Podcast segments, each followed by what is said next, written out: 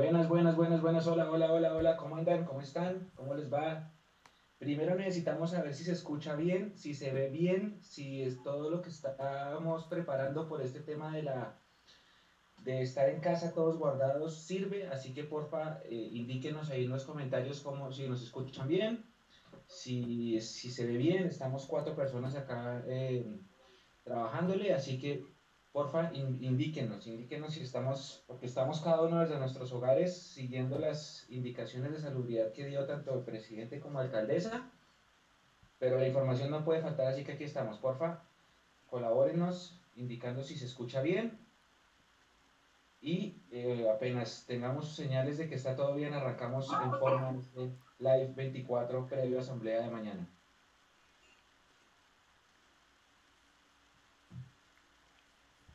Bueno, buenas noches.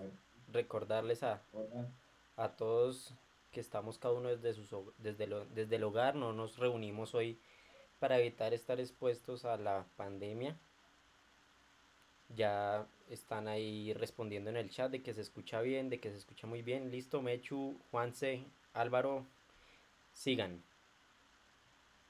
Buenas, buenas, ¿cómo están todos? Bueno, ahora sí, voy a saludar. Está Juanse Gómez con nosotros, está Álvaro Prieto, nuestro invitado de la Fundación Sosos Hinchas, está Nico, estoy yo.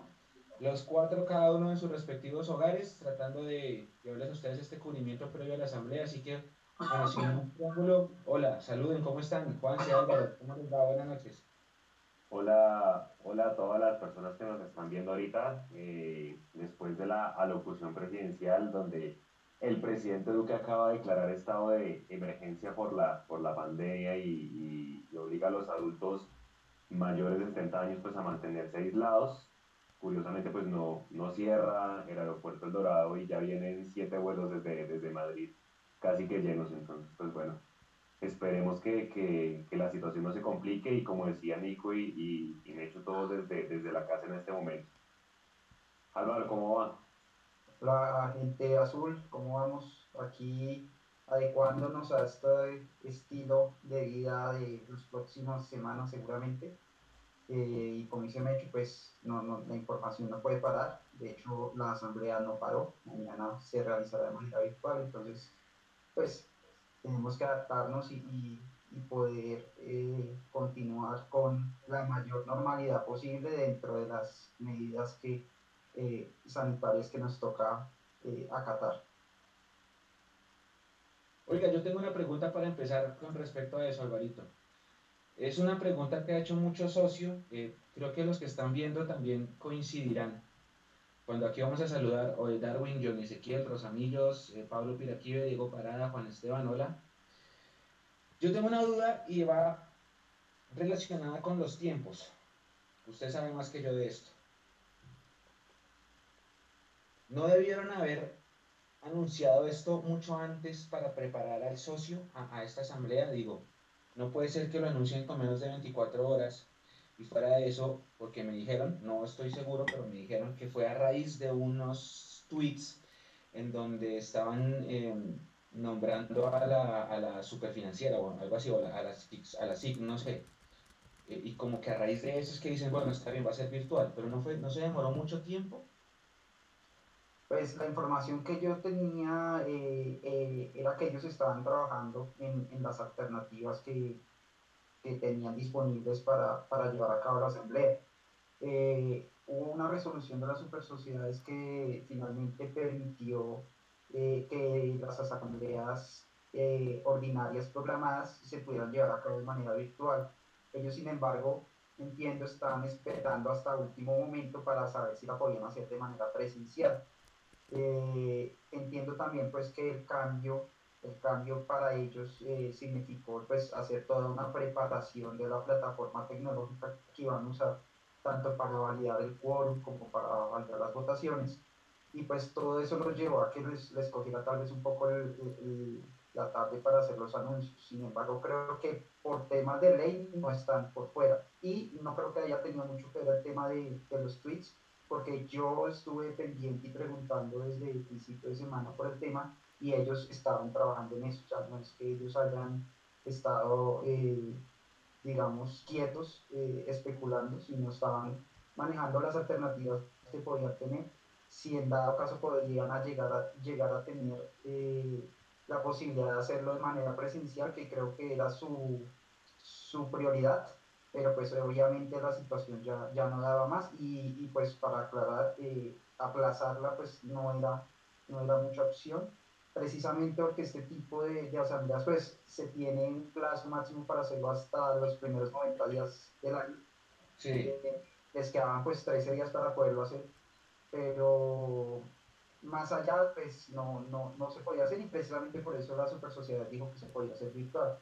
Eso tiene una lógica más allá de, de lo que es la, la, la, fuerte en las, en, las, en las sociedades y aplazar es, estas decisiones puede ser perjudicial pongamos un ejemplo, una empresa que está pensando en fusionarse con otra y deba tener la aprobación de sus asambleas socios. Entonces, por ese motivo, eh, pues llegamos al punto de, tener que hacerla virtual. Entendible mientras se preparaba todo, mientras se contrató a esta empresa que les va a prestar el servicio de votación y toda esta vaina, y entonces estaba, pues, fue, un corre-corre más bien administrativo para poder llegar a la fecha sin, sin impactos. Esa es la información que yo tengo y eso es lo que yo he podido entender de lo que yo he leído. Vuelvo y repito, a la audiencia, si hay abogados ahí eh, entre nosotros, si tienen una información diferente, bienvenidos. Aquí nosotros en Socios Hinchas y en general invitamos a la hinchada a construir comunidad y a construir conocimiento entre todos. Eh, lo que yo, de lo que yo leí y de lo que yo pude averiguar en funcionarios fue así.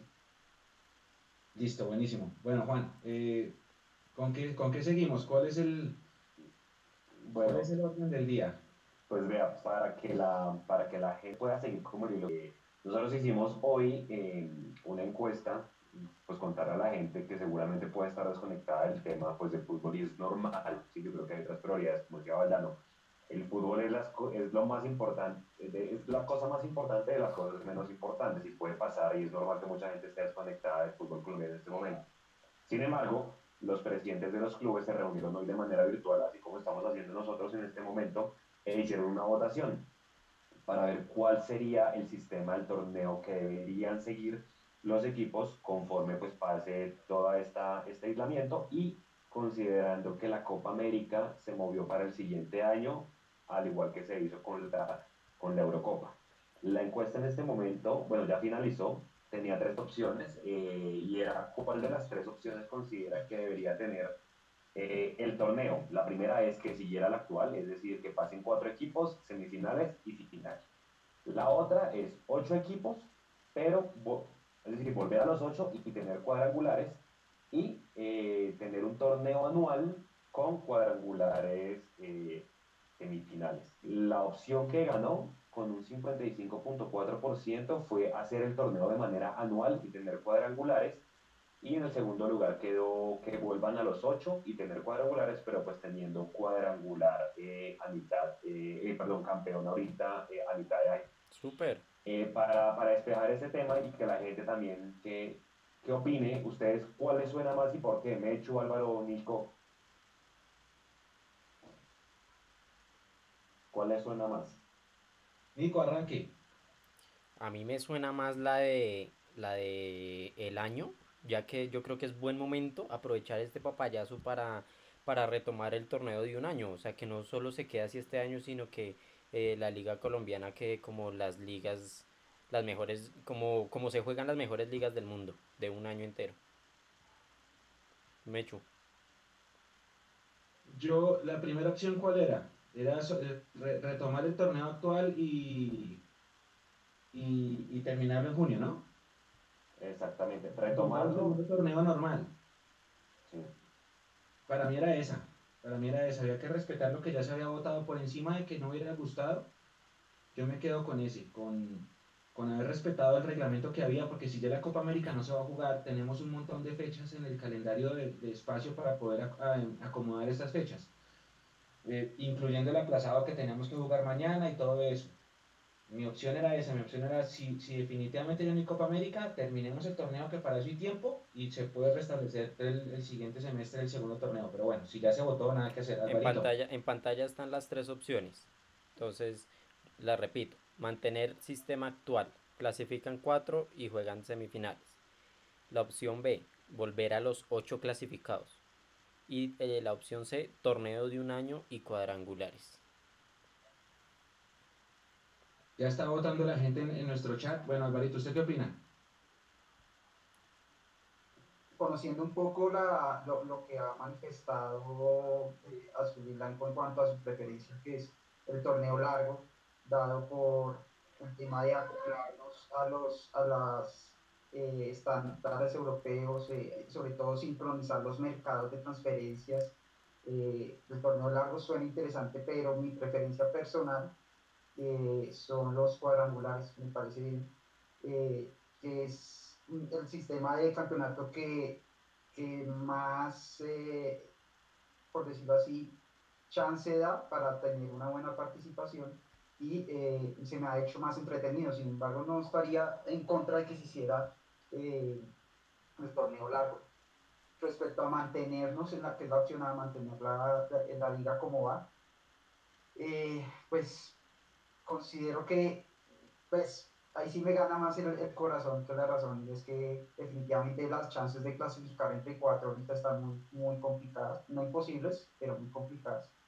Y, y, pues hay que decirlo así, eh, puede, algunos dirán que es un poco mediocre, un poco eh, aspirar a poco, pero eh, pues ¿qué le vamos a hacer? Es mejor este, clasificar y jugar cuadrangulares a, a quedar quintos y hacer una buena remontada, quedar quintos y quedarnos sin nada. Entonces, eh, si pudiera yo que escoger, me iría por la opción de los cuadrangulares.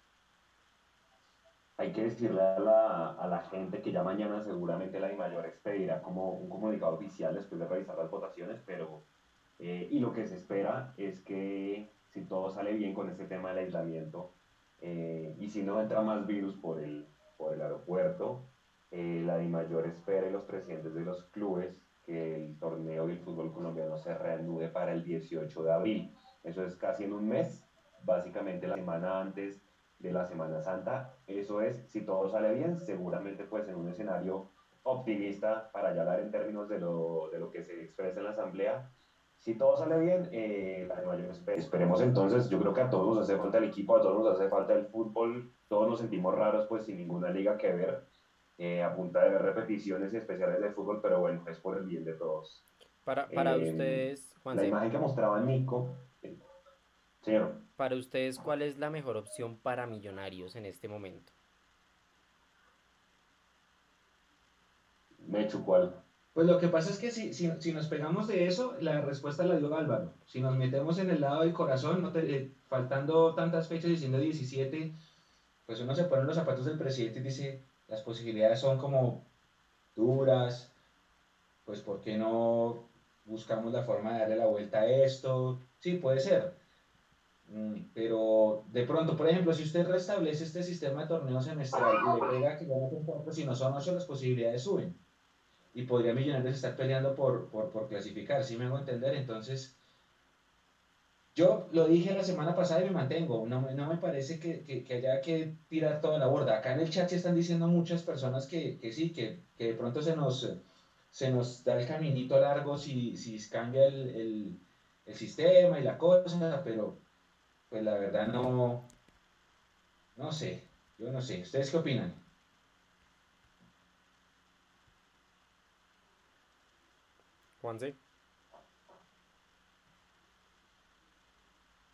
Juanse. Juanse Álvaro. ¿Nos perdimos? Juanse está, con, está en, no, Juanse está sin sonido. Tienes que activar el sonido. Eh, no, pues, a ver. Si Millonarios siempre busca el torneo largo, bueno, lleva un par de años buscando el torneo largo, eh, ellos dicen que lo mejor es tener el equipo jugando todo el año y que todo el año se esté peleando por algo, no necesariamente peleando el título, sino que va a ser como un estilo europeo. Hay una zona que pelea el título, hay otra zona que pelea eh, Champions, otra zona que pelea UEFA y otra zona, una zona que si no pelea prácticamente y la zona del descenso. Eh, ellos, digamos, siempre han defendido ese, ese modelo. Económicamente entendería que para ellos sería mejor ese modelo no sé si tanto por el número de partidos, sino más bien por el tema de la sincronización de mercados y de poder eh, tener una, un armado del equipo más tranquilo con un proceso más largo. Eh, sin embargo, yo lo que veo que eh, por el lado de cuadrangulares finales que finalmente se tiene que clasificar a cuadrangulares finales significan seis partidos más, eh, que seis partidos más al año se clasifican a los dos y son partidos que si ellos está con opciones pueden generar un buen ingreso que en teoría debería a la final representar en un, una mejor salud financiera del equipo. Entonces, creería yo para mí que conviene más los cuadrangulares en este momento que un torneo largo. Sí, digamos que mucha gente decía con el primero que vaya en todo el año. Pero pensando en cómo piensan los equipos pequeños, seguramente la opción que va a ganar para mí va a ser la opción número, número dos, por el tema de taquillas en los cuadrangulares, porque los clubes ahorita están sin plata y seguramente en marzo y abril van a tener que pagar nóminas y van a necesitar recuperar esa plata lo más, lo más pronto posible. Entonces, el pensar mío más allá de, de lo que quiere el hincha va a ser la opción B, donde volvamos a los ocho y donde hayan eh, cuadrangulares eh, y un campeón seguramente hacia finales de, del mes de junio. Yo creo que esa va a ser pues, la opción que va a quedar. ¿Cuándo se sabe? Mañana, mañana eh, los presidentes eh, ya tienen que, perdón, la de mayor ya tiene que emitir su, su comunicado según la, pues, la información que dio Julián esta tarde, eh, Julián Capera, entonces seguramente mañana, más tardar el jueves, parece que todos los, cada, cada, cada, que hay un torneo tiene que haber unos estatutos donde se fija el sistema del torneo, entonces ya mañana sabremos cuál es el sistema que va a ah, quedar. Qué buen, sí, sí, sí, qué buen dato, qué buen dato que, que me lo dice Juan porque hay que aclararlo la única forma de cambiar un sistema de campeonato es así, es con una asamblea extraordinaria. O sea, es como, yo no me puedo reunir, digamos, aquí los cuatro que estamos en, cada uno de sus casas y entonces hacemos una votación y les digo, venga Juan, ¿usted qué opina? Y Juan opina, no, ah, eh, Alvarito, B, eh, Nico, C. No, yo digo que A, entonces mandamos, ya, cambiamos y es A. No, tiene que ser una asamblea en donde por votación y por eso se, se, se se modifique. No es, no es así que, no, es, no es, no es eh, folclórico, como se dice, porque estaban hablando de lo del punto invisible el año pasado que lo habían cambiado sobre la marcha y no, es falso. Para haber cambiado el sistema campeonato tenían que reunirse todos y decir, vamos a cambiar. Por eso no pudieron aplicar nunca lo del punto invisible. Así las cosas, pues pensando yo y teniendo en cuenta que eh, al equipo chico le conviene más el torneo semestral y el equipo chico gobierna en votaciones en, Di Mayor. Por eso es que no se ha podido dar lo del torneo largo. El torneo largo es un arma de doble filo porque cuando, si usted en septiembre va mal, la gente le baja las taquillas de septiembre a noviembre y no tiene nada de ingresos en diciembre. Entonces por eso es un, es un tiro de afloje, por eso no han querido volver a eso. Juan. Exactamente. Entonces yo creo que bueno, ya para despejar ese tema seguramente mañana sabremos. Yo, todos los clubes en este momento pues están en aislamiento, eh, inclusive Millonarios publicó un video hoy con la, los jugadores eh, en sus casas pues el ejercicio, por ahí salía Perlaza con el perro, salía Arango con el niño cargado en los hombros, salía Macalista, pues les dejarán algún tipo de, de, rutina, pero lo que menos se considera es, pues, es, jugar a puerta cerrada y si quiere pues ya vamos abordando el tema. Eh, obviamente cuando, cuando se toma la decisión pues Camacho habló de que el equipo y los jugadores es el patrimonio más importante del club y demás, hay que cuidarlos, pero pues todos sabemos que detrás de eso también está el tema económico. Sí. no vamos aquí a inventar la rueda, pues. Exactamente. Bien, eh, para la gente que pregunta por el resto del equipo, pues están en sus casas, están aislados, están dando trabajo, preguntaban por Eduardo, pues bueno, o, eh, la idea es que hoy vamos a tratar eh, el tema de la asamblea nosotros. Álvaro, muy juicioso estuvo pues, haciendo el, el, de, el derecho de dispensión. Mecho, que también es, eh, eh, es socio, pues y yo que de alguna manera conocemos también lo que se habló en la, en la asamblea pasada. Entonces, de alguna manera, cada live, pues trataremos de tenerlo con la gente del equipo de Mundo Millos, pues que, que tenga mayor conocimiento, profundidad de cada uno de los temas.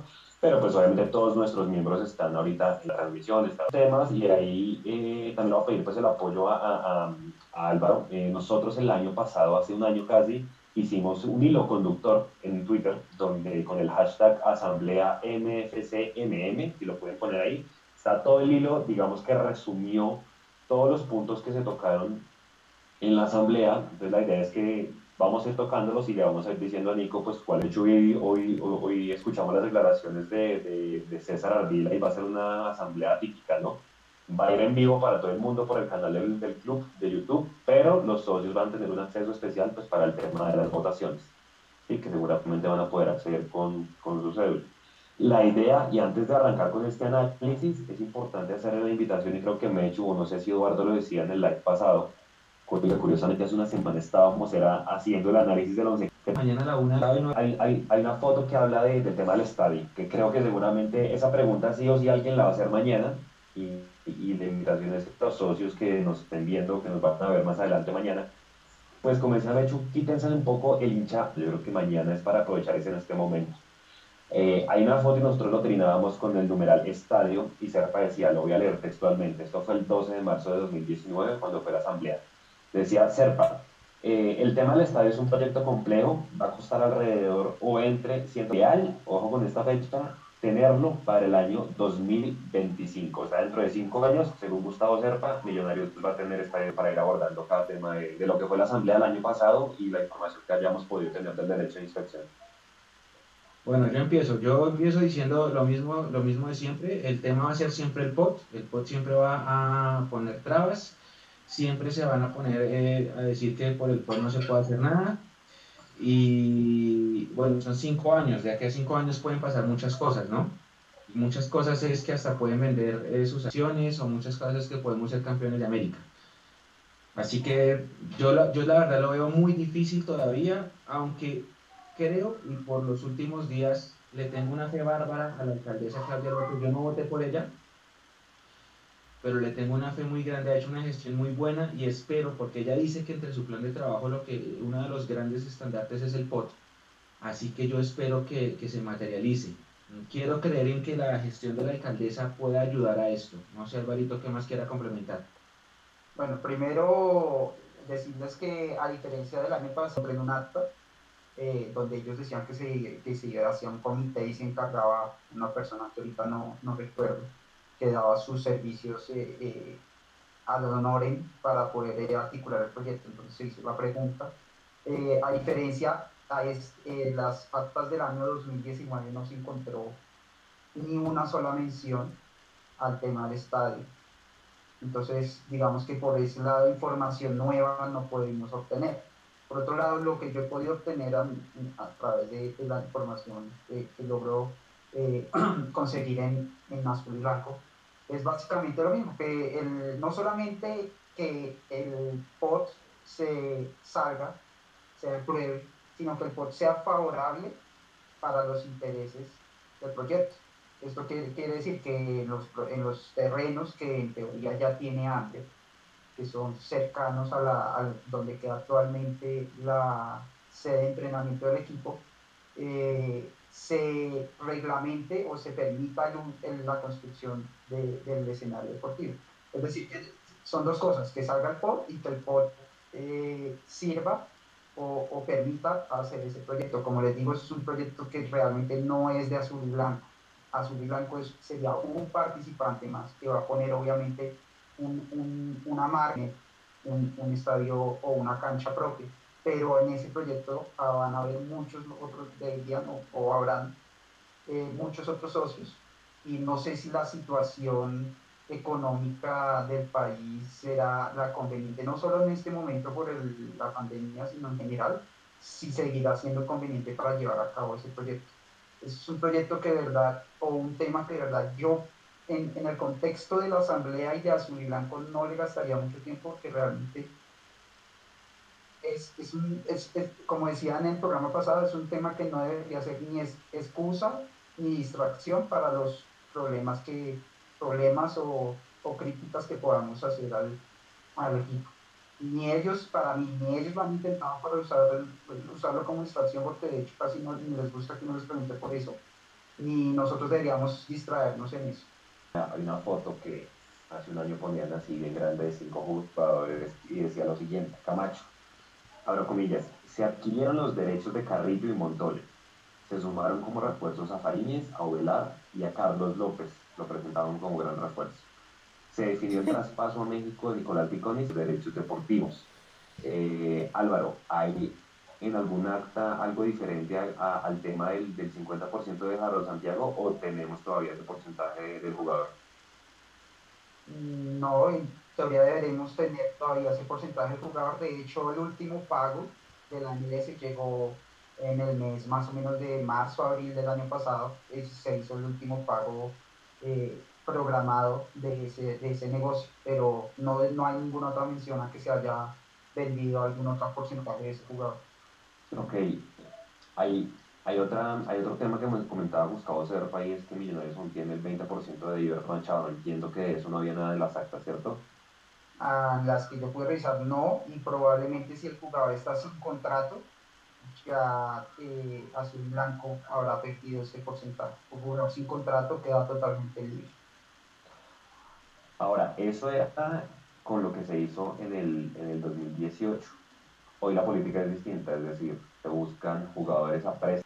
Alvarito, profundicemos ahí si quiere, porque esa, buena, esa pregunta de Juanse es buena para hablar del tema administrativo de la inspección, porque en a comprarlo por cómo estaba. En referencia en un acta eh, que decía eh, literalmente eh, reducción de costo de nómina o abaratamiento de la nómina, literalmente se leía en una de las actas del año 2018.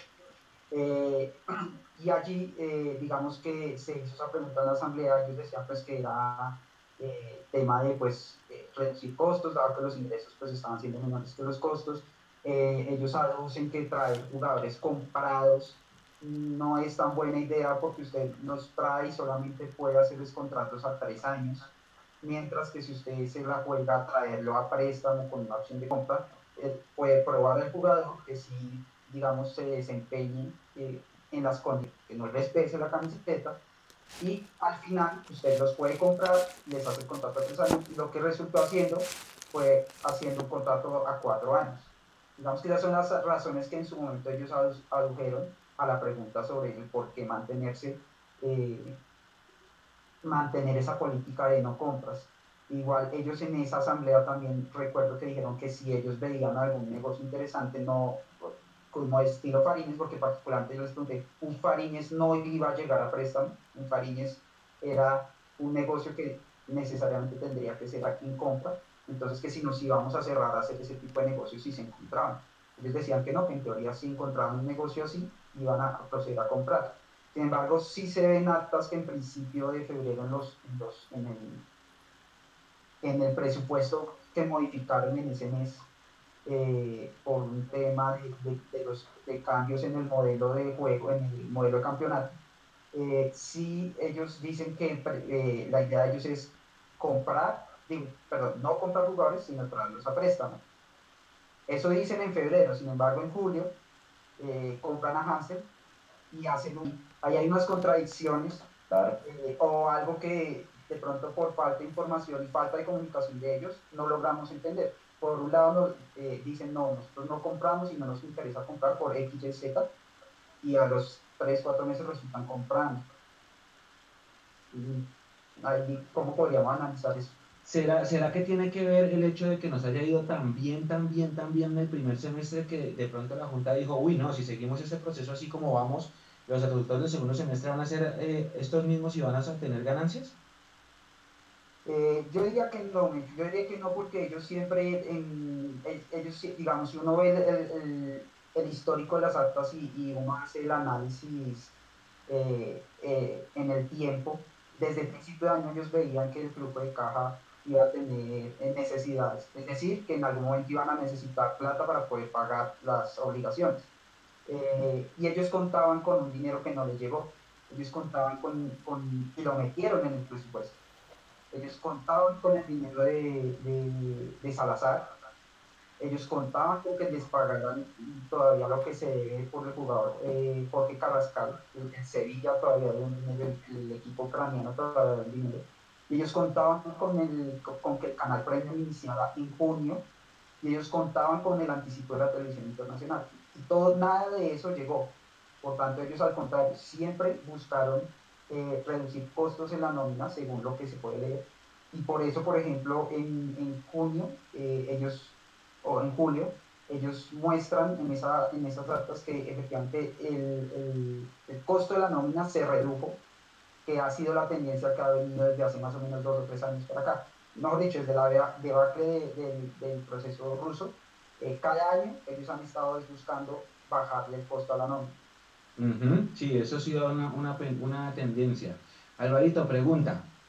Aquí dice en el informe de Socios Hinchas, se destaca que se mantienen las premisas de reducción de costos para la reducción de la nómina, apuntando al reemplazo de Marrubio y Domínguez a mitad de año por jugadores 50% menos costosos. Eso quiere decir, esa acta no sé de cuándo es, porque nosotros no pudimos hacer el derecho. Es, ¿Eso quiere decir que hace cuatro, cuatro meses antes ya querían salir de ellos dos? Eh, pues yo diría que cuatro meses antes, en febrero, ellos tenían estipulado que no iban a renovar ese contrato, esos dos contratos, y que querían cambiar esos dos contratos por otros dos contratos un poco más económicos para no, no llevarlo al, al, punto de futbolístico, porque realmente ahí no se habló en términos futbolísticos de que no quisieran renovarlos por, por buenos o por malos, sino por un tema de costos. Acá también dice que hay un préstamo que se solicita en el mes de septiembre eh, a, raíz de que no entra un dinero pendiente por Jorge Carrascal y por el, anticipo que usted hablaba de la televisión internacional. Pero, listo, está bien. El tema de, Carrascal es, es, algo fluctuante porque, porque así es el fútbol, ¿no? Que es lo que pasó con Salazar. Pero, ¿por qué ponerlo de la televisión internacional si no está materializado, Alvarito? es que en teoría el, contrato estaba firmado y digamos que la promesa de la mayor era que, ese dinero iba a entrar. De hecho, no solamente millonarios eh, lo estaban contando, creo que varios equipos precisamente así están teniendo esa misma queja porque muchos de ellos ya contaban con esos, con esos dineros. ¿El contrato, está firmado, Alvarito? El contrato se firmó, pero el contrato, eh, el el contratante tuvo algunas dudas eh, acerca de los derechos de televisión que había vendido RCN a sus subsidiarias internacionales. Eh, eso es lo que se puede encontrar en actas. No sé qué, no, no sé qué tan cierto ni qué tan profundo sea el tema por pero el contratante no, no hizo el anticipo que había, que había prometido, aduciendo eh, tener dudas legales acerca de esas eh, ventas o esas reventas de esos derechos internacionales que en su momento hizo RCN. Inclusive también nombran eh, un tema de una franquicia, de una franquicia que se le vendió a Konami, la, los, los fabricantes y desarrolladores del PES. Exactamente. Eh, al parecer ese contrato ellos asumían toda la explotación internacional del fútbol colombiano. Entonces ellos, ese contrato con el Konami eh, tampoco les servía mucho que estuviera vigente. Lo que se trató de hacer, según lo que decían las actas, era eh, RCN hacía un tema de renuncia a esos derechos internacionales que había vendido y Konami a partir de enero de 2020 ya no podía comercializar el nombre de, la, liga. Eh, pero hasta donde se alcanza a ver, pues el, contratante sigue teniendo, digamos, ahí esas dudas. Ah, bueno, es que o sea, la televisión internacional ya es un hecho. O sea, yo pensaba era que, que faltaba la firma y que por eso entonces estamos diciendo, eh, no sé, como cuando uno está esperando un trabajo, entonces uno dice, si me sirve ese trabajo, entonces me entras tanta plata, entonces lo voy poniendo en las cuentas, sin, sin haberlo materializado. Pues está firmado según lo que, lo que está en actas, pero no, no se ha materializado ese, ese anticipo y, y actualmente y legalmente me imagino que si siguen habiendo algún tipo de dudas respecto a las condiciones en que se firmó, probablemente pueda perfectamente caerse. Claro, entonces, entonces Mechu, por lo que entendí entonces, el contrato de la televisión internacional no se ha hecho efectivo porque RCN vendió unos derechos internacionales y se está y se necesita exclusividad, ¿sí?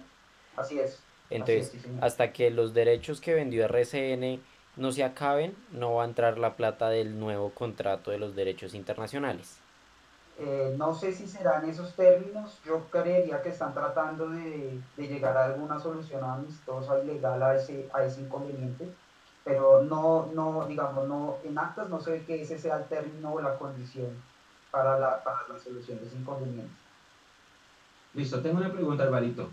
Dice acá en el informe el presupuesto había sido uno en diciembre y cambia cuando se dan cuenta que el sistema de campeonato no es playoff sino cuadrangulares. Y luego dice, a este presupuesto se le anexan los ingresos firmados por venta y préstamo de jugadores. En el anterior presupuesto este rubro estaba en cero. Sí. ¿Cuál es la de Salazar? Porque lo de Salazar fue, fue finalizando enero. Sí, claro, o sea, eh, ojo que no es que en febrero se dan cuenta que cambió el campeonato. Cuando hicieron el presupuesto de diciembre, aún no se sabía qué tipo de campeonato se iba a jugar. Eh, entonces, en ese presupuesto asumieron que se iban a seguir haciendo playoff eh, y ellos normalmente esos presupuestos lo hacen con ingresos ciertos. Entonces, ingresos ciertos es, eh, ¿tenemos vendidos jugadores? No, cero de presupuesto en 20 jugadores. Eh, ¿Clasificamos, ya estamos clasificados a, semifinales o a parangulares? No. Entonces, hagamos la taquilla como si no clasificáramos a ningún y así, todo con supuestos ciertos. Cuando en febrero ellos ven que el sistema de campeonato cambió, que la asamblea entiendo que se hizo en enero, si no estoy mal, eh, cambia el sistema de campeonato, entonces ellos analizan el presupuesto diciendo, bueno, uno, ya sabemos que tenemos cuadrangulares, por tanto, eh, económicamente la puede cambiar, porque bueno, ellos hacen dos escenarios normalmente, uno donde efectivamente no asumen todos hechos ciertos y otro en el que eh, asumen algunos hechos eh, que pueden pasar como clasificar a los parangulares. Entonces hacen dos presupuestos. Uno donde no se clasifica ningún parangular y otro donde se hace clasificación a parangulares. Entonces, ¿qué otra cosa cambia en ese presupuesto? Como ya estaban firmadas los negocios firmados, como estuvo efectivamente firmado el negocio de Salazar, como se firmó y se hizo el negocio de Allende del Barrio, y eh, me ayuda, no me acuerdo cuál otro negocio, de, Entonces, eh, eso ingresa al, nuevo presupuesto. Y también como ya estaba en teoría firmado el canal premium que arrancaban a mitad de, del año pasado, creo que inclusive en redes sociales y en, muchos medios se, se daba por, por, un hecho, inclusive la, eh, la de mayor en algunas declaraciones daba por un hecho que empezaba hace, hace seis meses y no ahorita entonces ellos también contaron con ese dinero adicional en ese presupuesto. O sea, todos lo hicieron sobre supuestos. Eh, sí. Bueno, no, no, porque lo de, lo de Iron era una realidad, lo de Cadavis fue una realidad y lo de Salazar era una realidad que ya vamos a profundizar más adelante. No, y lo de Winflux también era una realidad. ¿Lo de quién? ¿Lo de Winflux? Sí, claro. O sea, pasó lo mismo que hagan de cuenta parecido al tema Salazar eran cosas que ya estaban firmadas y se iban a hacer. Y en algún momento del, del año eh, hubo un cambio en, en, el plan que no debió. Claro, pero eso trajo consecuencias, que después fue lo que vimos del, del, adelanto a tu boleta, del factoring que hubo con el patrocinio de Cafam, de que Blas de eso ya dijera no doy un peso más y tocar acudir a, a, a bebillas. Entonces yo creo que eso se traduce que como un tema también de que afectó la liquidez del club, o Álvaro me corrige. Sí, sí, se afectó la liquidez del efectivamente, eh, pero no es la primera vez que pasa, ¿no? Eh, ha venido pasando regularmente y de ahí que Amber eh, haya capitalizado el, dinero que ha capitalizado últimamente. La única diferencia al año pasado es, o la única diferencia del año pasado a los anteriores es que esta vez Amber no hizo o no capitalizó la totalidad no, no hizo el préstamo de todas las necesidades financieras que tenía el equipo, solo hizo un préstamo de un millón de dólares en junio eh, y de ahí para acá no hizo ningún otro préstamo. Eh, no podría atribuirlo directamente a, aunque yo lo, digamos, es opción A, que Amber no quiera seguir metiendo, tipo, no sé, porque no ha visto ninguna retribución o porque considera que ya ha invertido suficiente, no sé, pero digamos que esa puede ser una opción A pero nos captaría una opción B, y es que los, el, el siguiente préstamo que se hizo eh, era un préstamo que era temporal mientras llegaba el dinero de la televisión internacional. Entonces, pienso yo que diría, no, venga, ¿para qué le pedimos a, a Amber si este préstamo sí lo pensamos pagar? No, vamos a hacer, eh, no le vamos a pagar con acciones, sino este sí lo pensamos pagar porque este sí tenemos cómo. Y al final no hubo cómo.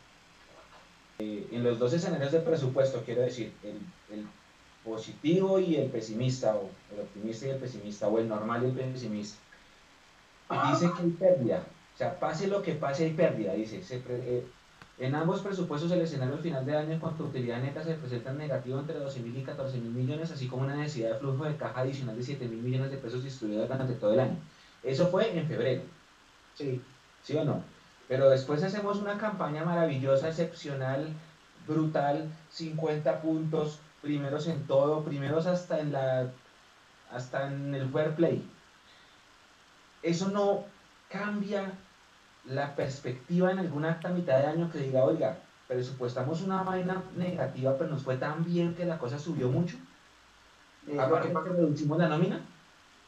Lo que pasa es que eh, es, es, curioso porque ellos siempre han dicho que estos presupuestos los hacen, eh, digamos, con esos supuestos eh, poco ambiciosos para poder ver una realidad económica y estar preparados ante precisamente estas necesidades de caja. ¿Qué pasa? ¿Qué pasa? No, sí, no estoy muy bien, pero recuerde que el escenario optimista eh, nos daba la clasificación a los dos cuadrangulares. Como íbamos a junio, íbamos en un escenario optimista a la mitad no estábamos superando con creces la expectativa que había y que igual nos generaba pérdidas. Si hubiéramos quedado campeones, tal vez sí valdría, digamos, eh, preguntarse, oiga, si nos fue mejor de lo que ellos mismos eh, esperaban y económicamente se, pudo, se, ve que ya aseguramos Copa Copa Internacional, ya pudieran haber cambiado.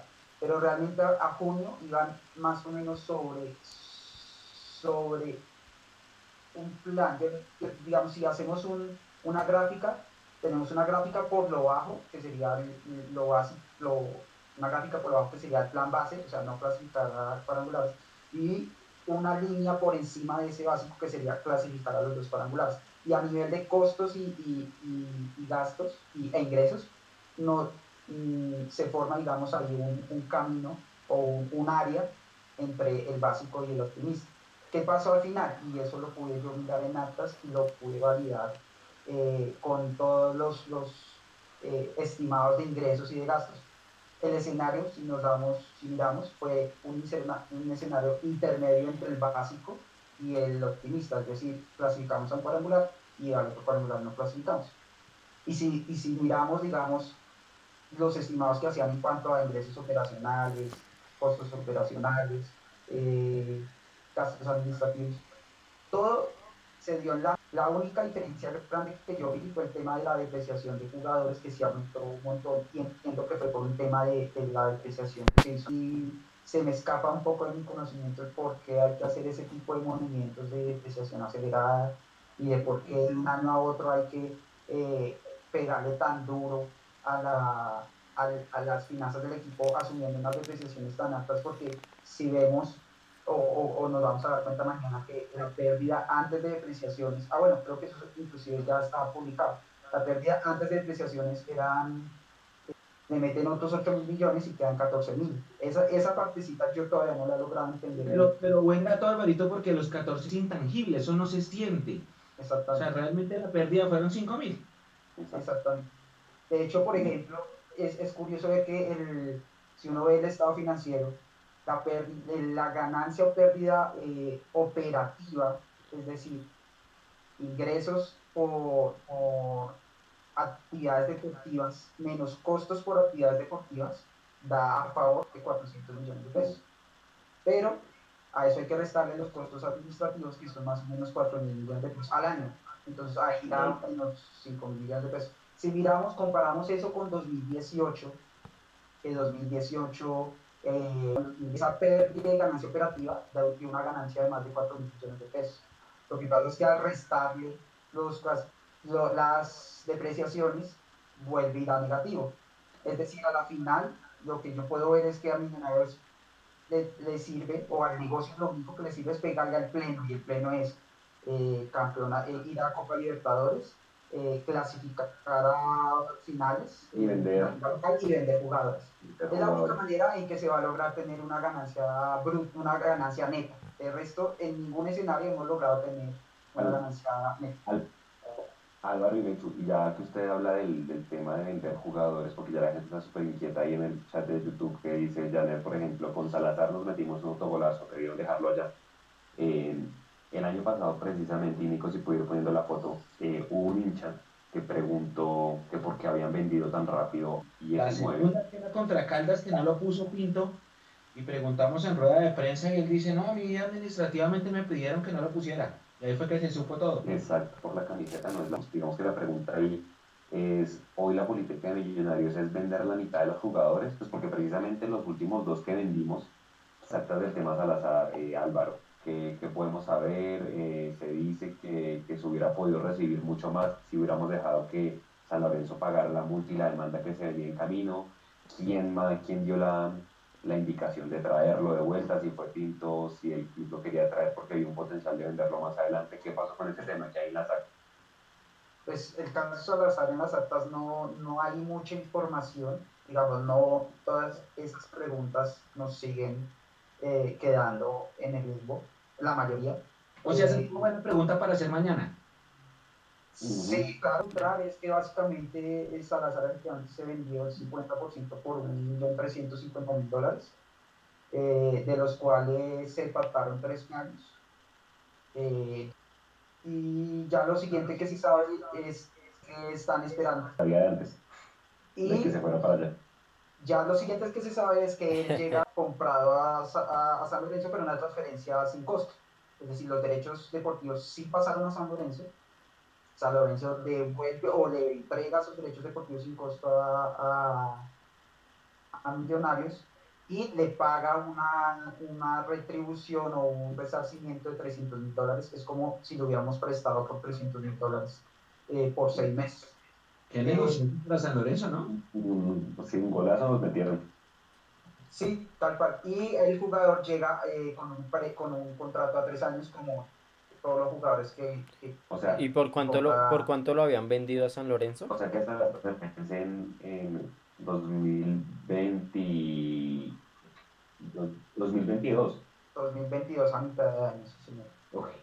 ¿Por y no se sabe, y esa es toda la información que no, no, se sabe si lo pidió Pinto o no lo pidió Pinto, o porque decidieron negociar y nada, que no veamos en las actas no significa que no se hayan hecho.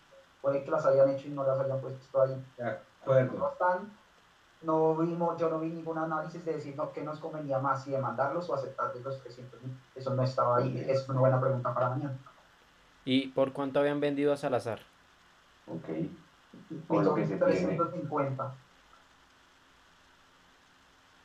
con lo que se tiene hoy de presupuesto. Sí, Juanse.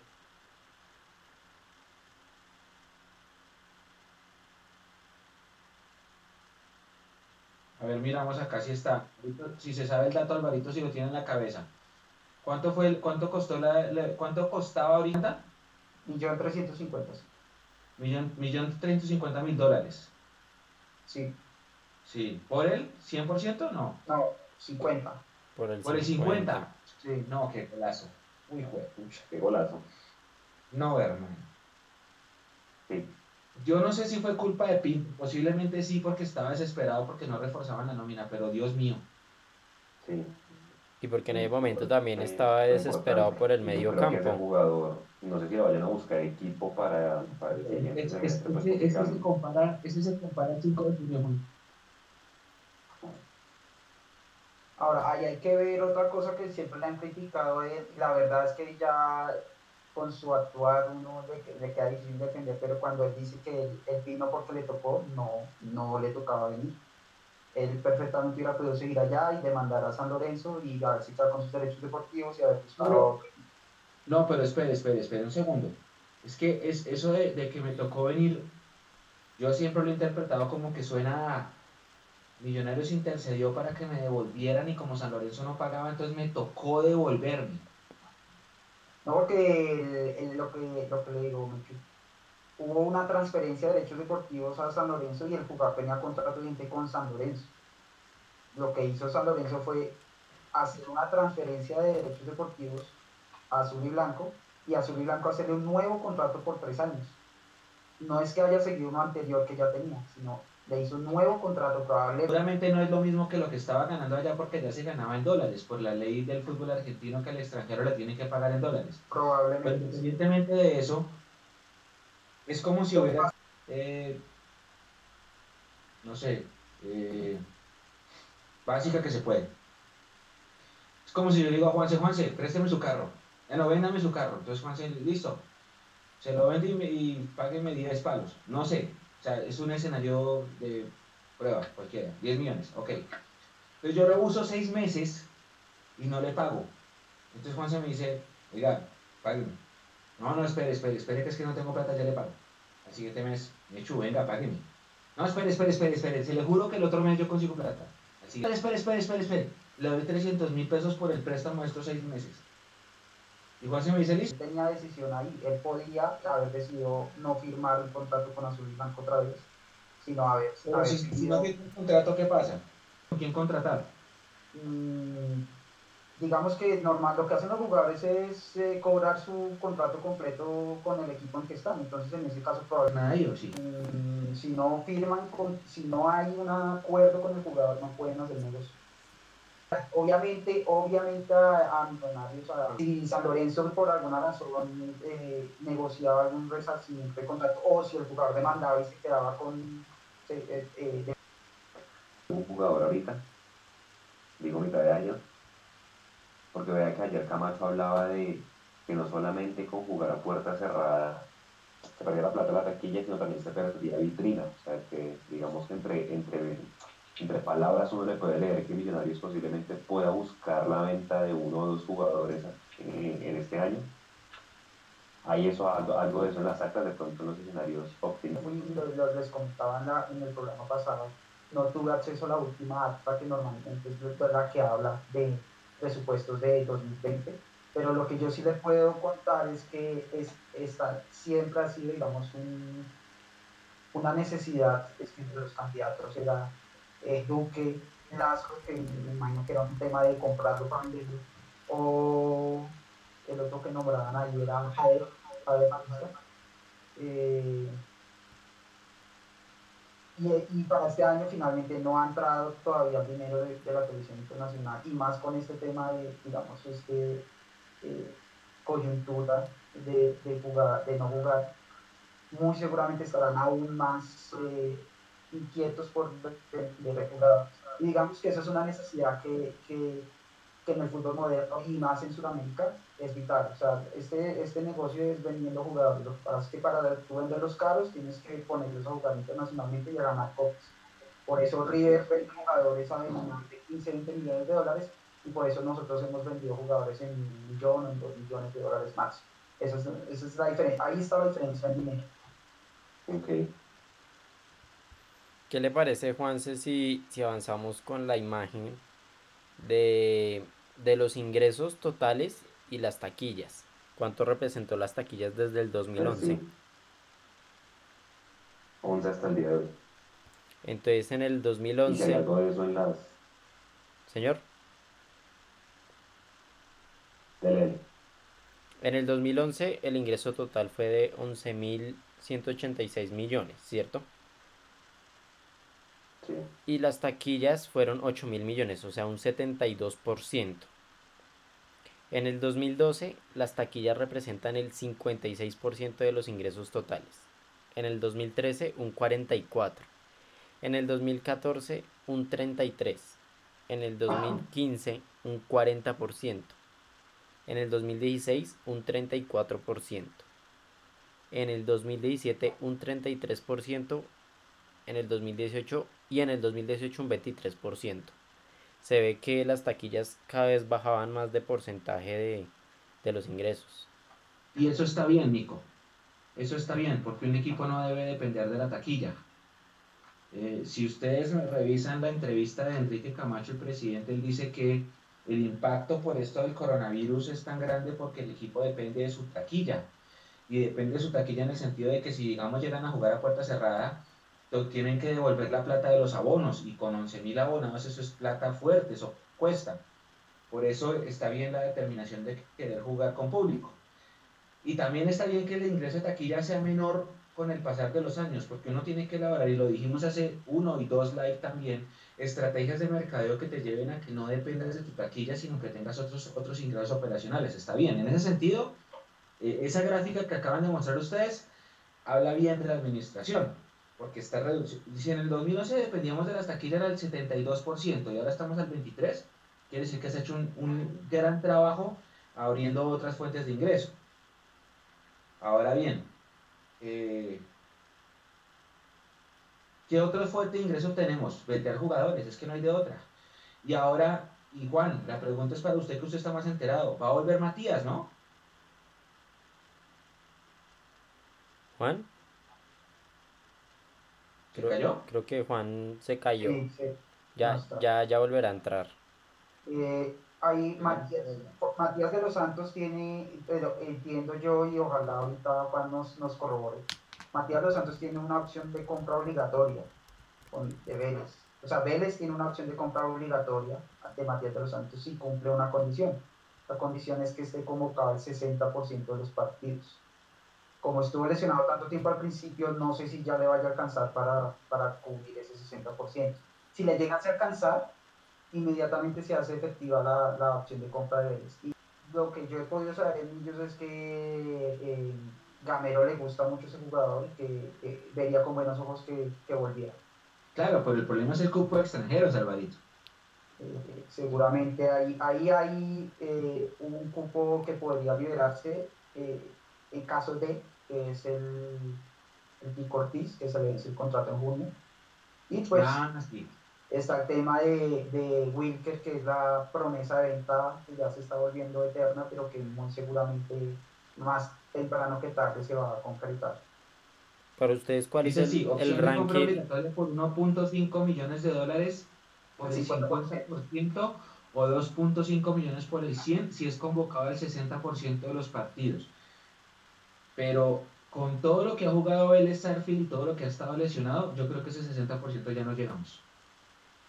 También creo que no, pero no le he hecho un seguimiento tan, tan exhaustivo.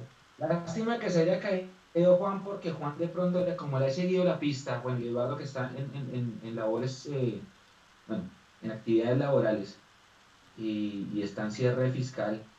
Pero yo creo que con esto con esto que está acá estipulado en el informe, ya no se llega al 60%. Porque ya estamos en, ¿en qué? Pues madre, ya se va a cumplir el préstamo. Marzo. Sí, ya quedan tres meses. Estamos en marzo y él ha jugado dos, tres veces nomás. Estuvo lesionado el tiempo que llegó. No, convocado tampoco, Alvarito, porque no ha jugado. Pero convocado es que hubiera estado en banca y no hubiera jugado. Ahí clasifica también. No, tampoco. Muy poco o sea, la, cantidad de veces que él ha estado convocado también es muy poca.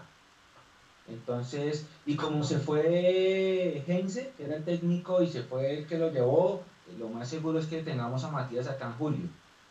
Pero bueno, es una buena noticia que usted nos diga que, que se ve con buenos ojos por parte de Gamero el regreso de él. Pero ojalá, ojalá llegue recuperado. Es un tema de, de, lo que me han comentado. Es un tema del día a día. Exacto a manera de extra. Sí, pero, pero me, preocupa, me preocupa un poco porque pues aquí a Matías la gente lo quiere mucho, nosotros lo queremos mucho, es, es el gol de la cuota inicial de la 15 y eso no se va a olvidar nunca. Y el hombre siempre le puso testosterona en la cancha. Me preocupa ese tema de las lesiones, Alvarito, ¿no? Y Nico. Sí, se, se ve muy delicado. Matías se ha lesionado mucho y no se ha logrado recuperar. Pues cuando se fue hubo como quejas del, departamento médico de acá, pero pues estando allá creo que tampoco ha tenido una buena evolución. Yo en su momento eh, a un comentario en Twitter hice eh, un comentario al respecto con donde decían que cómo lo, lo, dejaban. Yo decía, pues que si él estaba lesionado y salió el negocio, ah no, que porque lo vendían, porque lo prestaban y no lo vendían. Entonces yo decía, probablemente el jugador estaba lesionado y el negocio fue, bueno, nos lo llevamos así esté lesionado, pero no se lo compramos, se lo, no lo prestamos. Y eh, yo mencionaba que igual la lesión un poco más manejada acá en Bogotá y pues no, no se siga mucho, pero eh, a ese trino mío le dio like la novia colombiana que consiguió eh, Matías, qué pena no, no saberme el nombre de la novia, no, no, quiero molestar, pero no, no tengo el nombre de la novia, pero la, la chica le dio le dio un like a ese trino como afirmando lo que yo decía, eh, sí hay quejas de, de, cómo se le manejó la lesión acá, porque si mal no recuerdo, él salió en un partido contra Pasto en Pasto y no le daban más de tres semanas, o sea, se perdía el resto del campeonato, pero le daban más o menos tres o cuatro semanas, y al final no lesionaba casi seis meses. Ajá, sí, sí, sí, así fue. Y de repente de un momento a otro ya estábamos eh, sin Matías y Matías y rumbo a Argentina y nadie sabía nada. ¿Qué hay, qué hay por ahí en el chat, Mechu? Están diciendo, bueno, Johnny dice que lo que viene mañana va a ser largo, Janet dice, Janet ha estado muy activo en el chat, que se debe vender a Duque eh, porque merece jugar en el, exterior y que Matías, pero pues la respuesta está en las actas, aparentemente, si, si en febrero ya estaban pensando en que no se le iba a renovar. Johnny dice, está pidiendo que en la Asamblea Camacho es su principal empleado, por decirlo así, o en la directiva, porque nosotros no tenemos voto, tenemos voz, claro, podemos ir y decir lo que queramos, pero a la hora, a la hora 20 todas las vamos a votar. Desean que Mundomillos tenga live el jueves y votamos. Entonces Álvaro dice sí, Nico dice no, yo digo sí. Dos contra uno gana el sí, pero si estuviera Juanse y Juanse dice no, eh, entonces lo, metemos a, decisión accionaria y como entonces yo soy el dueño digo sí y ya así es, así va a ser. Es, el, el paralelo más, no sé, bizarro que se le puede hacer al tema, pero para que se hagan una idea. Cualquier cosa que implique sacar a Serpa no va a ser. Por favor, sáquense eso de la cabeza porque Serpa se representa accionariamente al dueño de la, de la, de la sociedad. No, y no solo eso, la, para bien o para mal, su dinero. Y la plata la, han puesto ellos mal puesta, bien puesta, podemos discutirlo largamente, pero es la que han puesto y, ellos están en su derecho legal de, pues, de tomar las decisiones basadas en, en la cantidad eh, que porcentualmente han puesto más sobre todos los demás. Dice por acá eh, Johnny que si en junio vendrán cambios muy drásticos en el club. ¿Se ha escuchado algo de eso, Alvarito? Mm, no, drásticos no, pero sí, sí algo que, les escuchaba eh, en un programa anterior es que eh, sí hay un trabajo que viene muy de la mano Pitirri con, con Gamero. Yo esperaría que los cambios que esperan ellos que pasen eh, drásticos y que pues creería yo que sería lo, ideal es uno, que se logre vender mejor más nuestros jugadores y dos, que los jugadores que lleguen eh, sean eh, más costo efectivos. si bien puede que no, no, no pareciera tener, no parecieran tener intenciones de hacer grandes inversiones, sí que por lo menos logren eh, traer jugadores muy rendidores que, logren eh, tener eh, una incidencia real en el juego del equipo y que después se conviertan en buenos negocios, al estilo más o menos de lo que hacía Tolima. Un Matías Uribe, un Barrios, un, no sé, ahorita no se me ocurre Villa, eran jugadores pues que no, no, no se conocían en el medio y que los llevaron al Tolima y de ahí pues no solamente les dio un salto de calidad que tal vez no se vio redundado en muchos títulos, pero definitivamente les dio un salto de calidad y al final terminaron muy buenos negocios para el Senado. Yo creo que ese sería el cambio que poco a poco ellos esperan que se vea con este nuevo proceso, pero no sé si eso vaya a ocurrir tan rápido como llevarlo a cabo. Ok.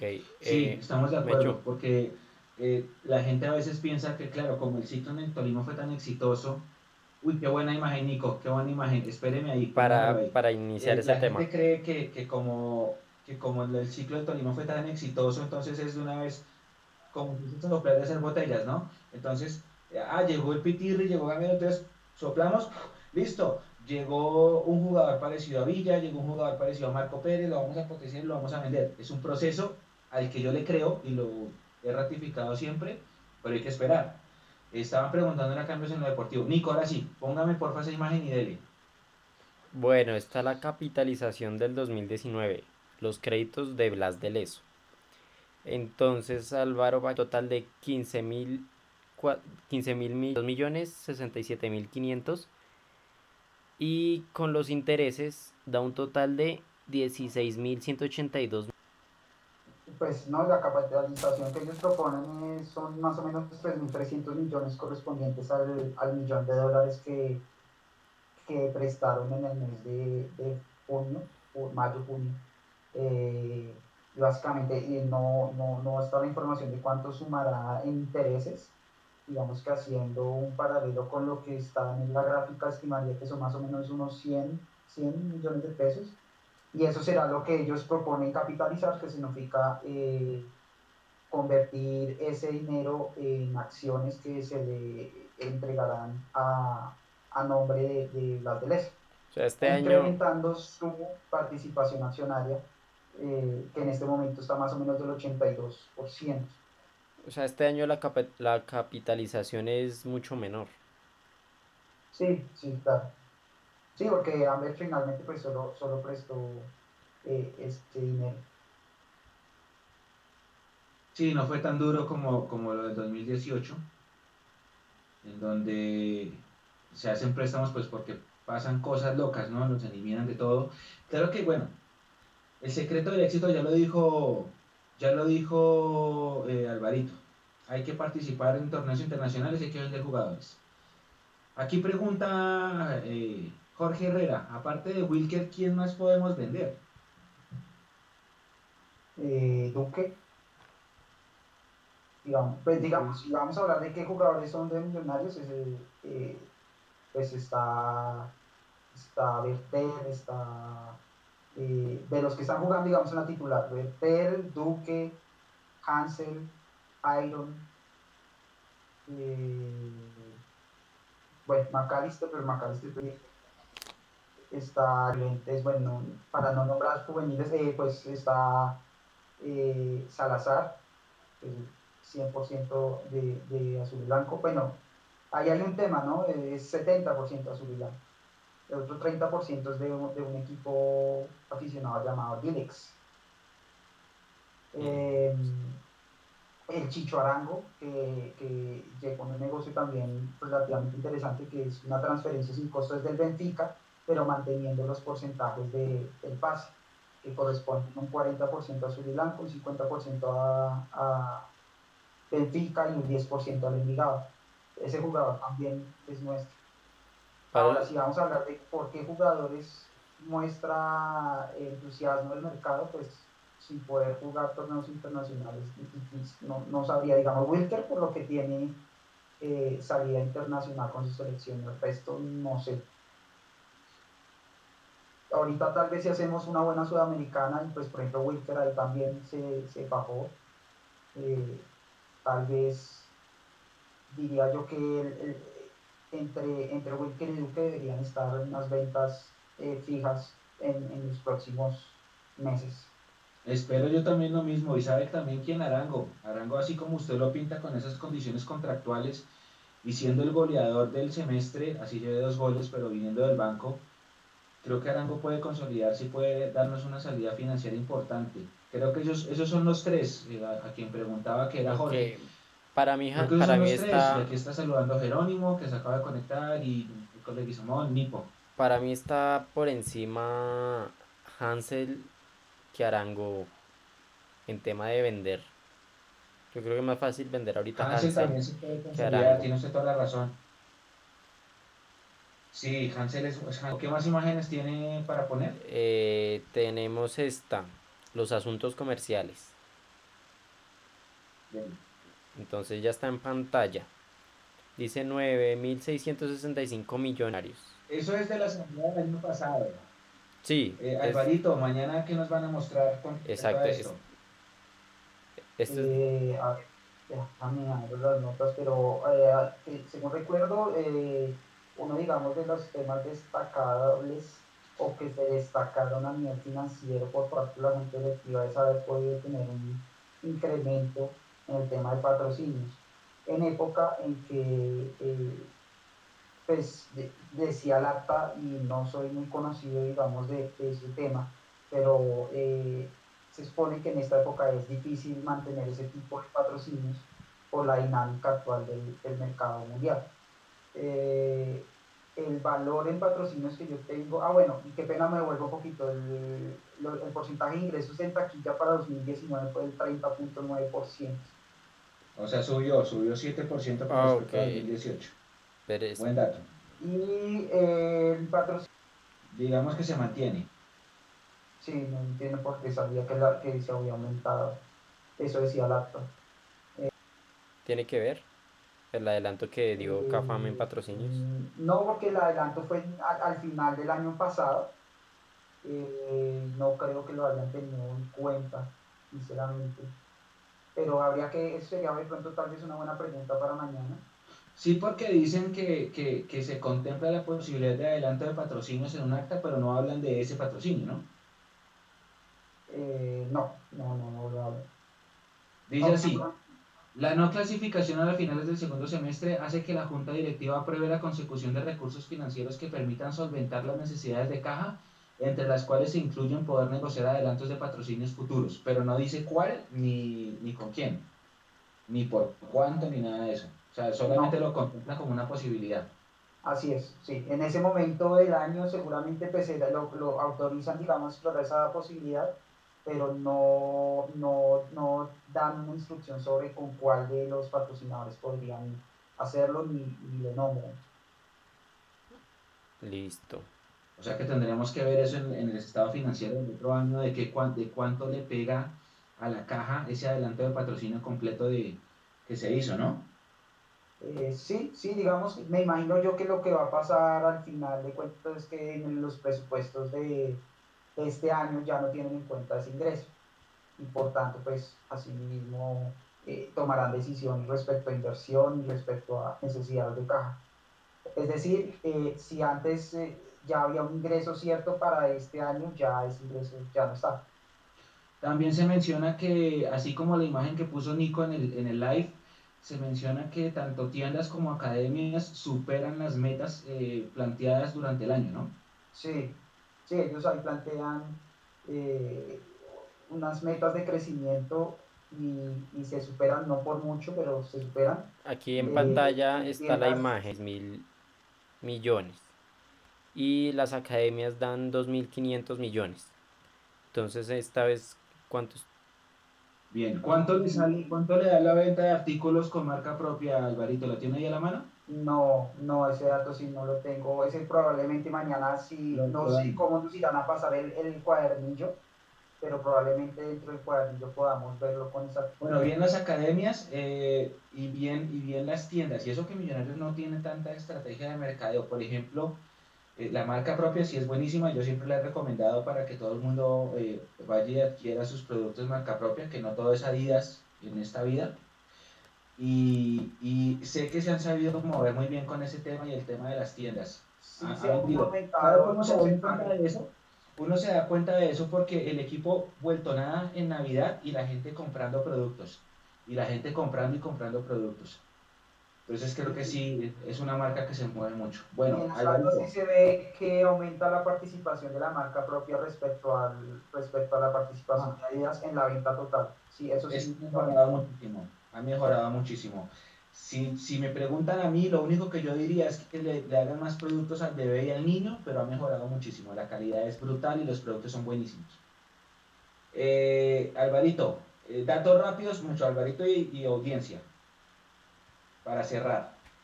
Datos rápidos para tener en cuenta mañana. Cada bit sale vendido al Colón de Santa Fe por solo 100 mil dólares.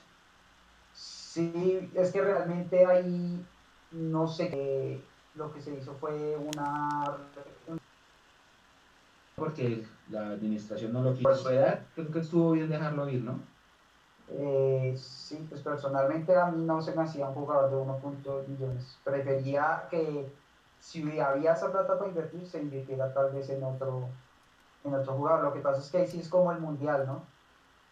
El mundial en Colombia 86. Mejor hagamos hospitales y colegios, y ni mundial ni hospitales ni colegios. Ni plata. Eh, González Lazo, opción de compra 650 millones de pesos. De pronto esa podía ser. Bueno, aunque en la delantera no es que estemos sufriendo mucho. Felipe Jaramillo, 410 mil dólares por el 70%. Bien ido, ¿no? Bien. Sí, no, pues al final no. Bien ido porque ya no estaba haciendo figura. El costo de la nómina se reduce en alrededor de 400 millones mes. Así. Dice, eh, Espéreme, espéreme, Nico, ya vamos a acabar. Dice acá, en marzo Pinto participa en la reunión de la Junta y dice que está contento con el equipo, que todos los jugadores se están adaptando, o casi todos.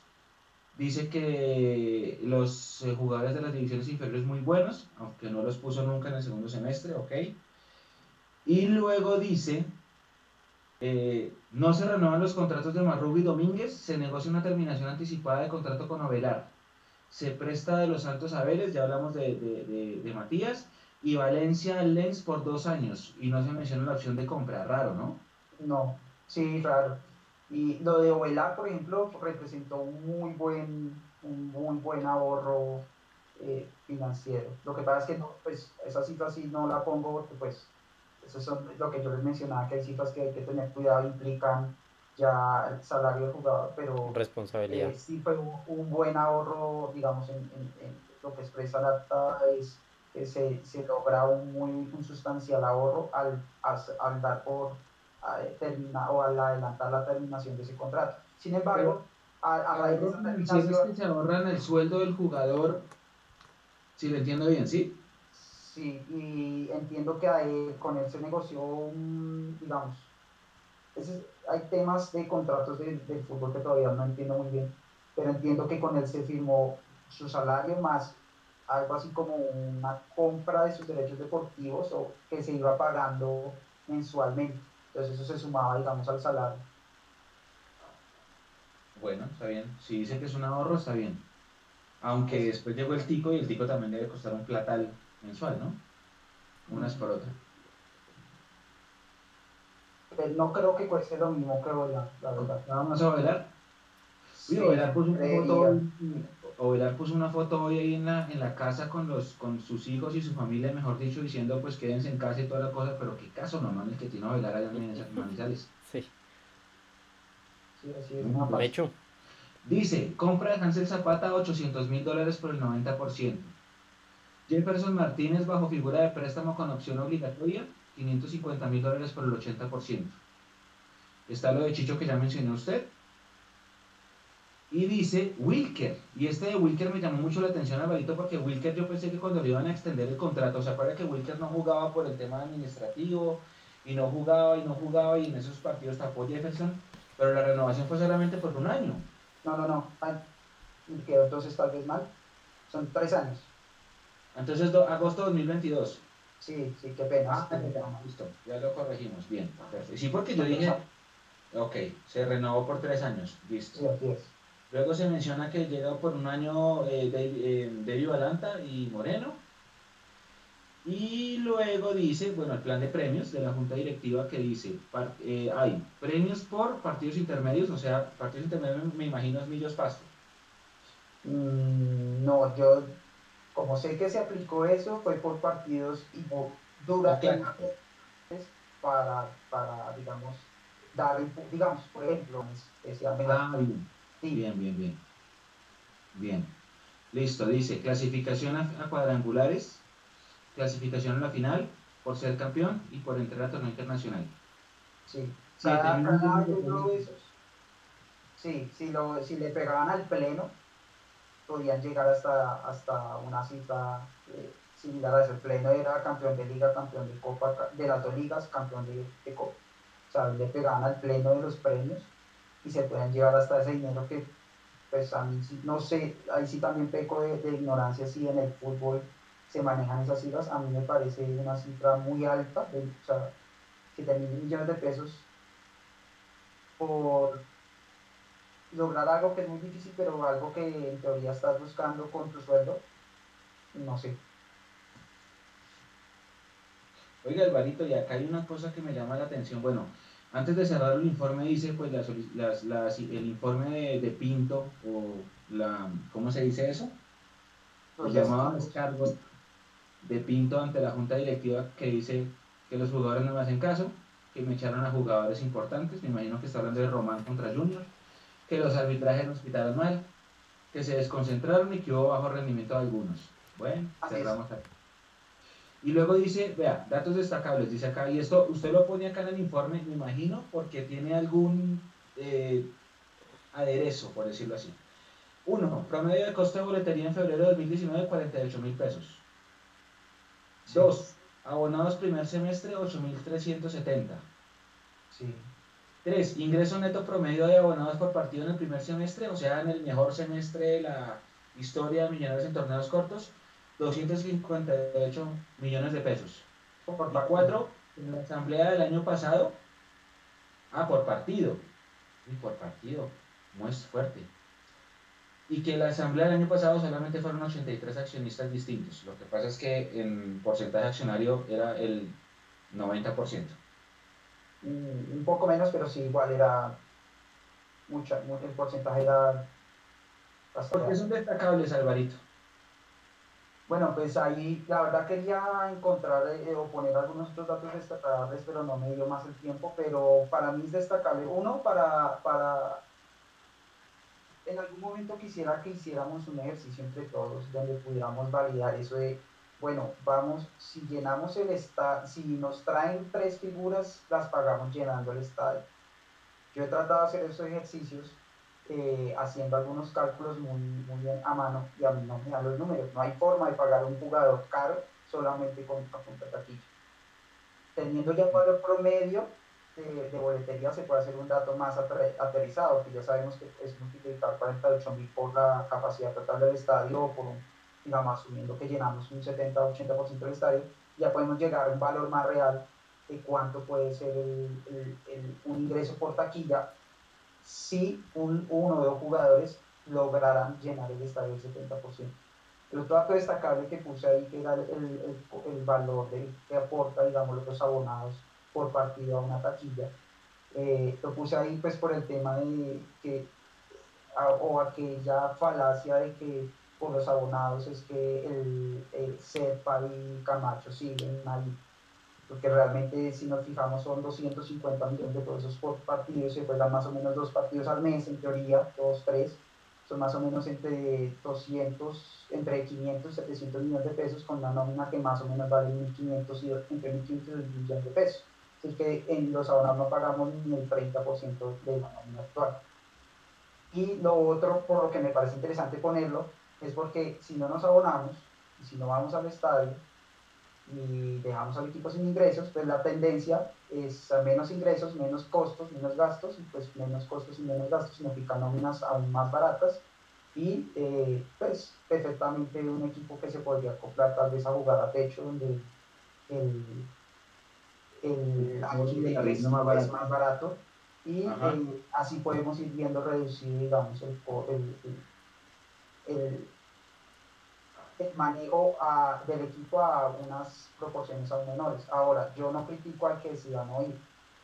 Eh, está en todo su derecho y, finalmente está haciendo su protesta. Lo que yo critico es que sigamos culpándonos entre nosotros. La culpa no es ni del que va ni del que no va. La culpa es de los que tienen el poder de tomar decisiones y los que tienen el dinero para ejecutarlas. Si las toman mal o si no quieren poner el dinero, eh, ¿qué culpa tienen eh, una persona como, como usted o como yo que simplemente vamos porque nos gusta, o qué culpa puede tener a alguien que simplemente decide verlo en su casa. En ese sentido, no veo ningún, no veo el sentido a que sigamos en esa discusión año tras año, eh, llamándonos unos conformistas o, o, unos eh, Y a los otros llamándolos amargos o llamándolos que abandonar. Creo que es hora de ir buscando una unión y buscando soluciones, eh, eh, no sé, no diría reales, pero soluciones que de verdad sean de alguna manera tangibles, como lo proponía yo en un, un programa pasado, o buscamos un cambio de figura donde nosotros los hinchas mantengamos directamente al equipo, pagando mensualidades como funciona en muchos lugares del mundo, que de hecho esa es la pelea que por ejemplo hay en Alemania en este momento, donde hay un señor eh, que quiere cambiar el modelo de, que los, los, equipos sean de sus hinchas. Eh, y, hay otro, y hay otras hinchadas que están unidas contra ese señor.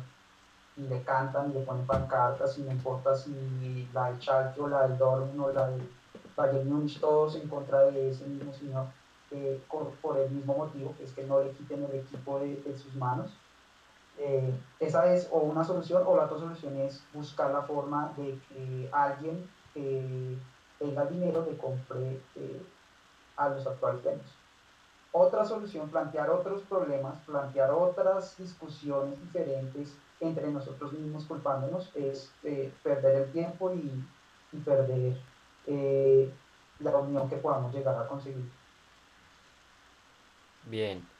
Yo sí, es buen punto, Alvarito, gracias por, gracias por eso, porque de verdad, si nos enfrascamos nosotros en la pelea del que va y el que no, y el que alienta y el que no, y el que compra y el que no, realmente eso es irrelevante, irrelevante. Mecho. Eh, Nico, vamos a cerrar. Muchísimas gracias Álvaro, antes, Nico y Juanse que Antes de cerrar hay una imagen más, Mechu, antes de cerrar hay una imagen que faltó pasar y son estos aspectos financieros del año 2017 y 2018, donde dice que se aumentó en un 20%. Eh, en esos aspectos financieros, ¿cómo los ve para este año Álvaro? Mm. No sé si puede ver la imagen donde están los activos. y pasivos, Alvarito. Activos y pasivos. activos y pasivos. Activos, pues bueno, yo tengo aquí los valores que van a salir en el librito, son casi 60 mil millones de pesos en activos, 59 mil 86. Subió altísimo. Ah, ok, no mentiras, no, bajó, bajó 3 mil. Y en pasivos 19.965. No, sí, sí subió. No, porque el total del activo dice que son 62 mil en 2018. 50, ah, sí, sí, sí. Y este son 59 mil, bajo, bajo 3 mil millones, pero bueno, está bien.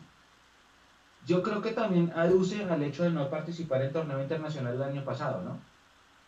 Sí, sí, claro. Y ahí hay un tema y es que dentro de los activos eh, eso se puede ver más en el librito y ahí invito a todos los que tengan más conocimiento financiero que nos, nos permitan entender un poco más.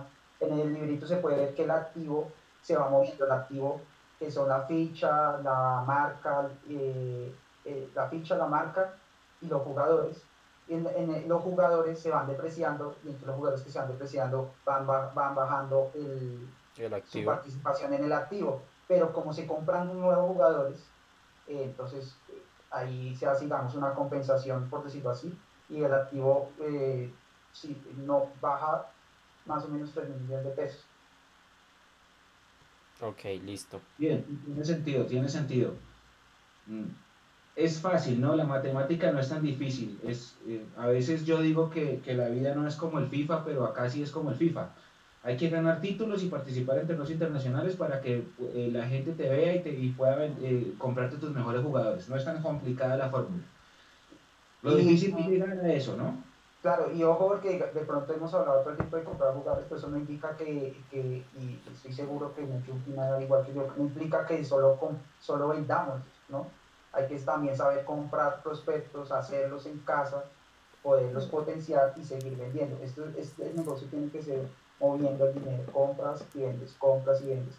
Eh, eh, azul y blanco puede seguir diciéndonos, mañana nos puede seguir diciendo para que están invirtiendo cojonal de plata y puede ser cierto y aquí tenemos 12, 13, 15, 20 jugadores que, de propiedad que antes no teníamos, pero que sacamos con que ellos metan ese cojonal de plata y tengamos una serie de jugadores en el club si esa plata no se está moviendo, si no estamos haciendo que Duque que lo compramos en 200, en 300, en 800 millones, no lo estamos vendiendo en 4.000 para coger ese remanente y comprar otros dos jugadores de 800 y volverlos a vender a un precio mayor y empezar a invertir en más infraestructura, empezar a crecer las divisiones inferiores y seguir metiéndonos en ese ciclo vicioso.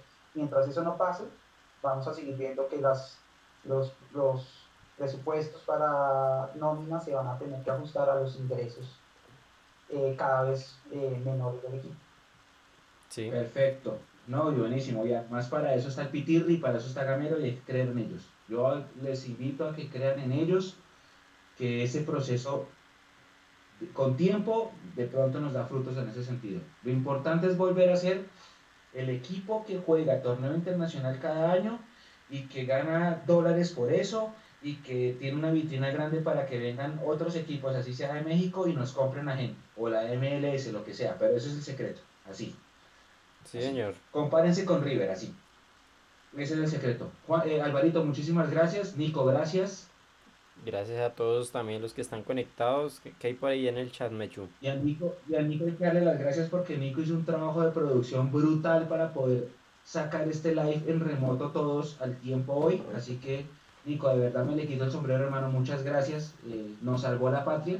Y posiblemente el jueves nos toca hacer otro live idéntico desde nuestras casas cada uno para explicar el post asamblea, Alvarito. Así que lo invitamos porque ya vestimos el pre y mañana va a ser una asamblea que va a ver todo el mundo, pero queremos el jueves hacer el post. Y, y lo que hizo Nico hoy, que fue conectarnos a todos desde las casas y mandarnos en unos de YouTube, fue brutal. Muchas gracias, Nico, y muchas gracias, Alvarito. No, a ustedes muchas gracias por la invitación. Mañana recuerden que la asamblea empieza a las 9 de la mañana y se va a poder ver por, por YouTube, entiendo. Eh, cualquier persona va a poder ver los socios estar atentos pues a cómo va a ser el tema de que nos den la información del librito eh, tradicional. Y las votaciones.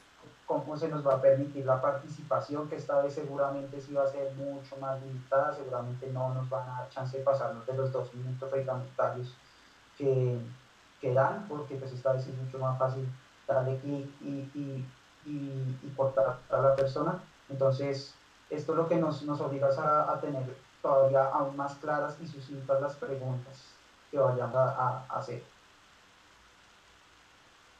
Listo. Listo.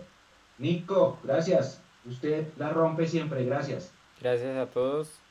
Nos veremos el jueves con toda la información que deje la asamblea mañana y también que los socios estén muy atentos de, de la forma como pueden votar. ¿Sí o no, Álvaro? Sí, así es. Hay una aplicación que hay que bajar con un código QR que toca usar, que está en la página de, Millonarios en la sección de accionistas. Ustedes se loguean con usuario y contraseña eh, y ahí entran, encuentran el descriptivo para tener la aplicación en celular. Y por ahora lo que han explicado es tener la aplicación y registrarse con el código QR. No hay un manual más de cómo, cómo, cómo será la dinámica. Lo explicarán mañana, así es. Y de paso, dicho sea de paso, para los que no saben, el login y la contraseña es la cédula. El, la, la, cédula es el login y la cédula es la contraseña. Ustedes entran y ahí salen un listado de documentos. Acá, esta parte acá a la izquierda, eh, un listado de documentos. Mi recomendación es que cambien la contraseña apenas entren. ¿Por qué? Porque mañana, si yo me sé la cédula de Álvaro, puedo entrar con esa cédula y ese password, que es la misma cédula, y ya le robo el cupo en la asamblea porque es virtual. Entonces, cambian la contraseña y así garantizan que quien va a entrar es el dueño de las acciones, por decirlo así. Yo la cambié hoy a las 7 de la noche, por decirlo así. Yo esperaría que hagan alguna validación adicional mañana, no sé, yo esperaría porque si yo me supiera la cédula de, de Gustavo Serpa. Por ejemplo, y esa cédula está pública en, en la superfinanciera. Entonces yo esperaría que se hiciera una evaluación adicional mañana, eh, presentando de alguna manera una foto de la cédula, algún tema así extraño, como suele pasar cuando uno entra a esas asambleas presenciales, uno llega con su cédula en mano, le hacen una validación de que uno sí es la persona, y puede pasar. Yo esperaría que se hiciera algo así, porque sinceramente lo que usted dice es cierto. Si fuera así, cualquier persona que tuviera una cédula de un socio podría entrar y participar. No va a ser mucho la diferencia, evidentemente, pero igual es un tema, digamos, tan legal de... Sí, buen punto. Bueno, y un saludo también a la gente que estuvo conectada. Esperamos que esto haya sido un ejercicio que sirva y que les ayude para mañana a estar más atentos eh, a todas las cosas que vayan a pasar en la asamblea. Nos vemos el jueves, Dios mediante, con la ayuda de Dios y de Nicolás. Y aquí estaremos, cada uno desde su casa, eh, esperando a ver si, si, si podemos superar esta pandemia. Con calma y con tiempo y con buen cuidado lo vamos a lograr. Nos vemos mañana entonces en la asamblea a todos y, gracias. Nico, Alvarito, muchas gracias. Eh, gracias. chao. Chao. Descansen. Listo, ya salimos del aire.